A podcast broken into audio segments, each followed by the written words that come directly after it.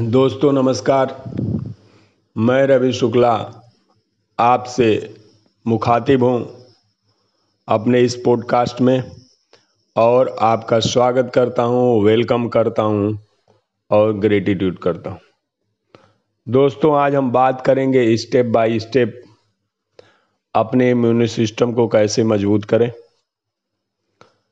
तो आइए, अपने समय को आगे ना व्यर्थ करते हुए हम बात करते हैं। नंबर वन ए, एक चीज़ समझने की है कि किसी भी चीज़ से किसी भी वायरस या बैक्टीरिया या किसी भी डिज़ीज़ से यदि हम डर जाएँगे तो हमारा इम्यून सिस्टम नहीं काम करेगा। अगर हम डर गए तो हमारा पूरा शरीर का प्रतिरक्षा तंत्र और पूरा शरीर धराशाही हो जाएगा। इसलिए नंबर वन कि हमें डरना नहीं है और हमेशा सकारात्मक रहना है। सकारात्मक रहना है कि हम हेल्दी हैं और हेल्दी ही रहेंगे पॉजिटिव सोचना है। और दूसरी चीज़ कि सुबह उठते ही भगवान से परमपिता परमात्मा से प्रेयर करना है, प्रार्थना करना है कि हे प्रभु, आज मैं स्वस्थ हूँ, सुरक्षित हूँ। मेरा परिवार स्वस्थ है, सुरक्षित है, उसके लिए आपका बहुत बहुत धन्यवाद बहुत बहुत शुक्रिया। प्रार्थना इस तरह करनी है कि जो कुछ भी हमारे पास है, उसके लिए हमें परमात्मा का शुक्रगुजार होना है, उनका ग्रेटिट्यूड अदा करना। आप ऐसे कर सकते हैं प्रतिदिन। हे प्रभु, आज का दिन हमारे लिए बहुत बढ़िया है। आज हम और हमारा परिवार आपकी छत्र छाया में स्वस्थ है सुरक्षित है इसके लिए आपका बहुत बहुत धन्यवाद। इसके लिए आपका बहुत बहुत धन्यवाद। इसके लिए आपका बहुत बहुत धन्यवाद। इसके बाद क्या करना है प्रभु? अपनी दि, पूरी दिनचर्या दैनिक दिनचर्या समाप्त करने के बाद आपको अपने लिए टाइम देना है, अपने लिए मेडिटेशन के लिए, अपने एक्सरसाइज और प्राणायाम के लिए थोड़ा सा टाइम निकालना है। क्योंकि इसमें कोई बहाना काम नहीं करता है। हम अपने स्वास्थ्य के लिए जो कुछ करेंगे वही हमारा अपना होगा। तो यहाँ क्या करना है हमको? अपने व्यस्त दिनचर्या में से अपने सोने के घंटे को या और कहीं जहाँ भी कट होने पाए, कट करना है। और अपने लिए प्राणायाम करना है एक्सरसाइज करना है, व्यायाम करना है, योगा करना है। इसके बाद क्या करना है हमको? हर्बल काढ़ा लेना है, देसी नुस्खे का। आप हुंजा टी भी ले सकते हैं। तुलसी पत्ता, पुदीना पत्ता, लौंग, अदरक, इलायची, दालचीनी। मिक्स करके इसको खौला दीजिए। इसमें थोड़ा सा नींबू निचोड़ दीजिए और एक चम्मच शहद डाल दीजिए। ये आपका हो गया एक हुंजा टी, या काढ़ा भी कर सकते हैं, या आपके हमारे शरीर के इम्यून सिस्टम को बहुत मज़बूत करता है। इसके बाद क्या है?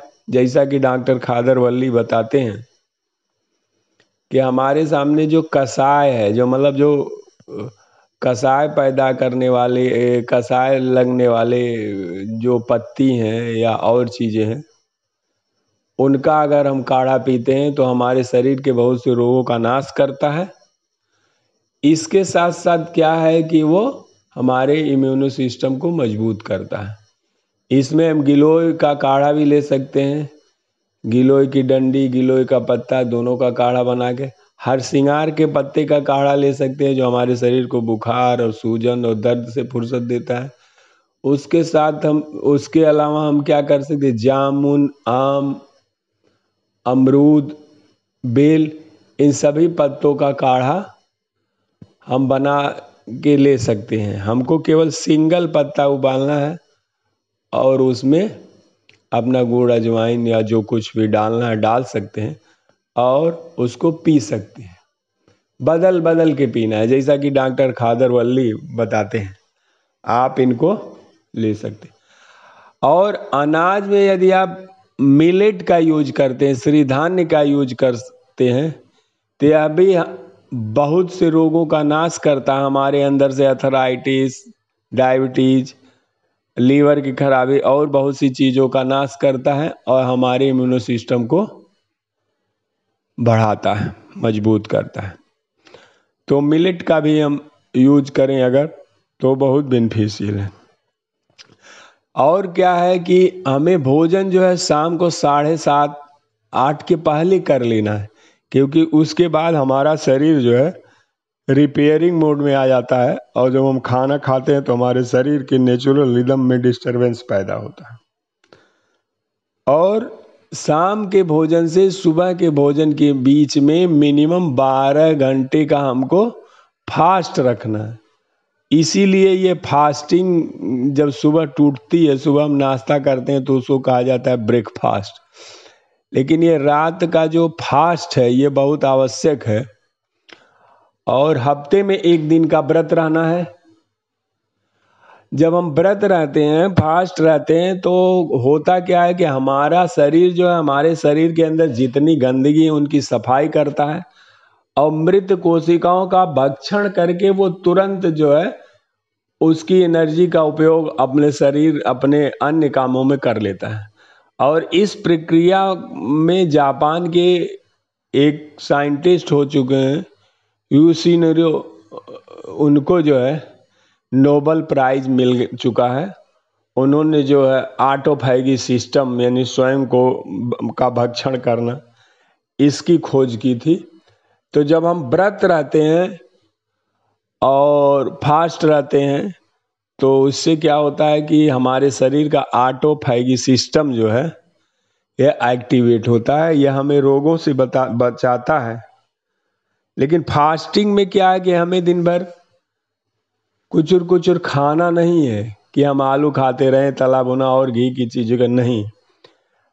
एक्चुअल अगर कहिए तो जूसाहार होना चाहिए या जल पी के रहना चाहिए। तो आप जूस पी के रह सकते हैं, जल पी के रह सकते हैं और नहीं रह पाते हैं तो फल आहार कर सकते हैं। तो जब फल का आहार करेंगे तो उससे क्या होगा? फल आहार या सलाद आहार लेंगे तो हमारे शरीर की क्लिनजिंग होगी।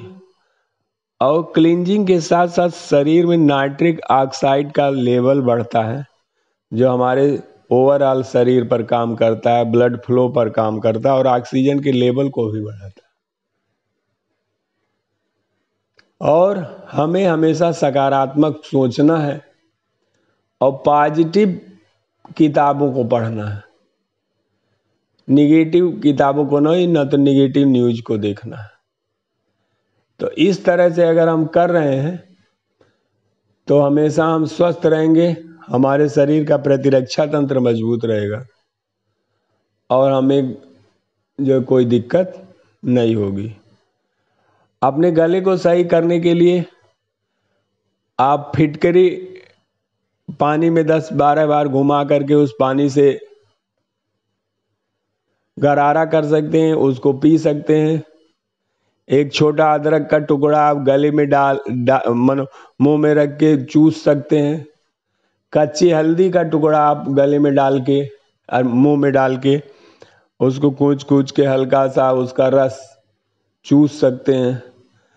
आधा चम्मच हल्दी का पाउडर आप गले की तरफ़ डाल के एक दो घूंट पानी पी लीजिए। तो ये सब चीज़ें जो हैं आपके गले के लिए, हमारे गले के लिए बहुत उपयोगी है। गले के इन्फेक्शन के लिए, गले की खराश के लिए बहुत उपयोगी है और ये बहुत फ़ायदा करता है।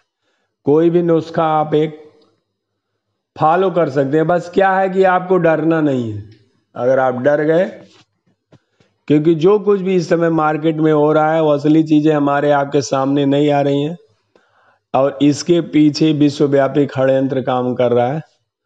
उसको जब आप थोड़ा सा विवेक लगा के ध्यान देंगे तो आपको वो स्रोत मिल जाएगा जिससे आपको पता चल जाएगा कि कहाँ से सब चीज़ें क्या हो रही हैं।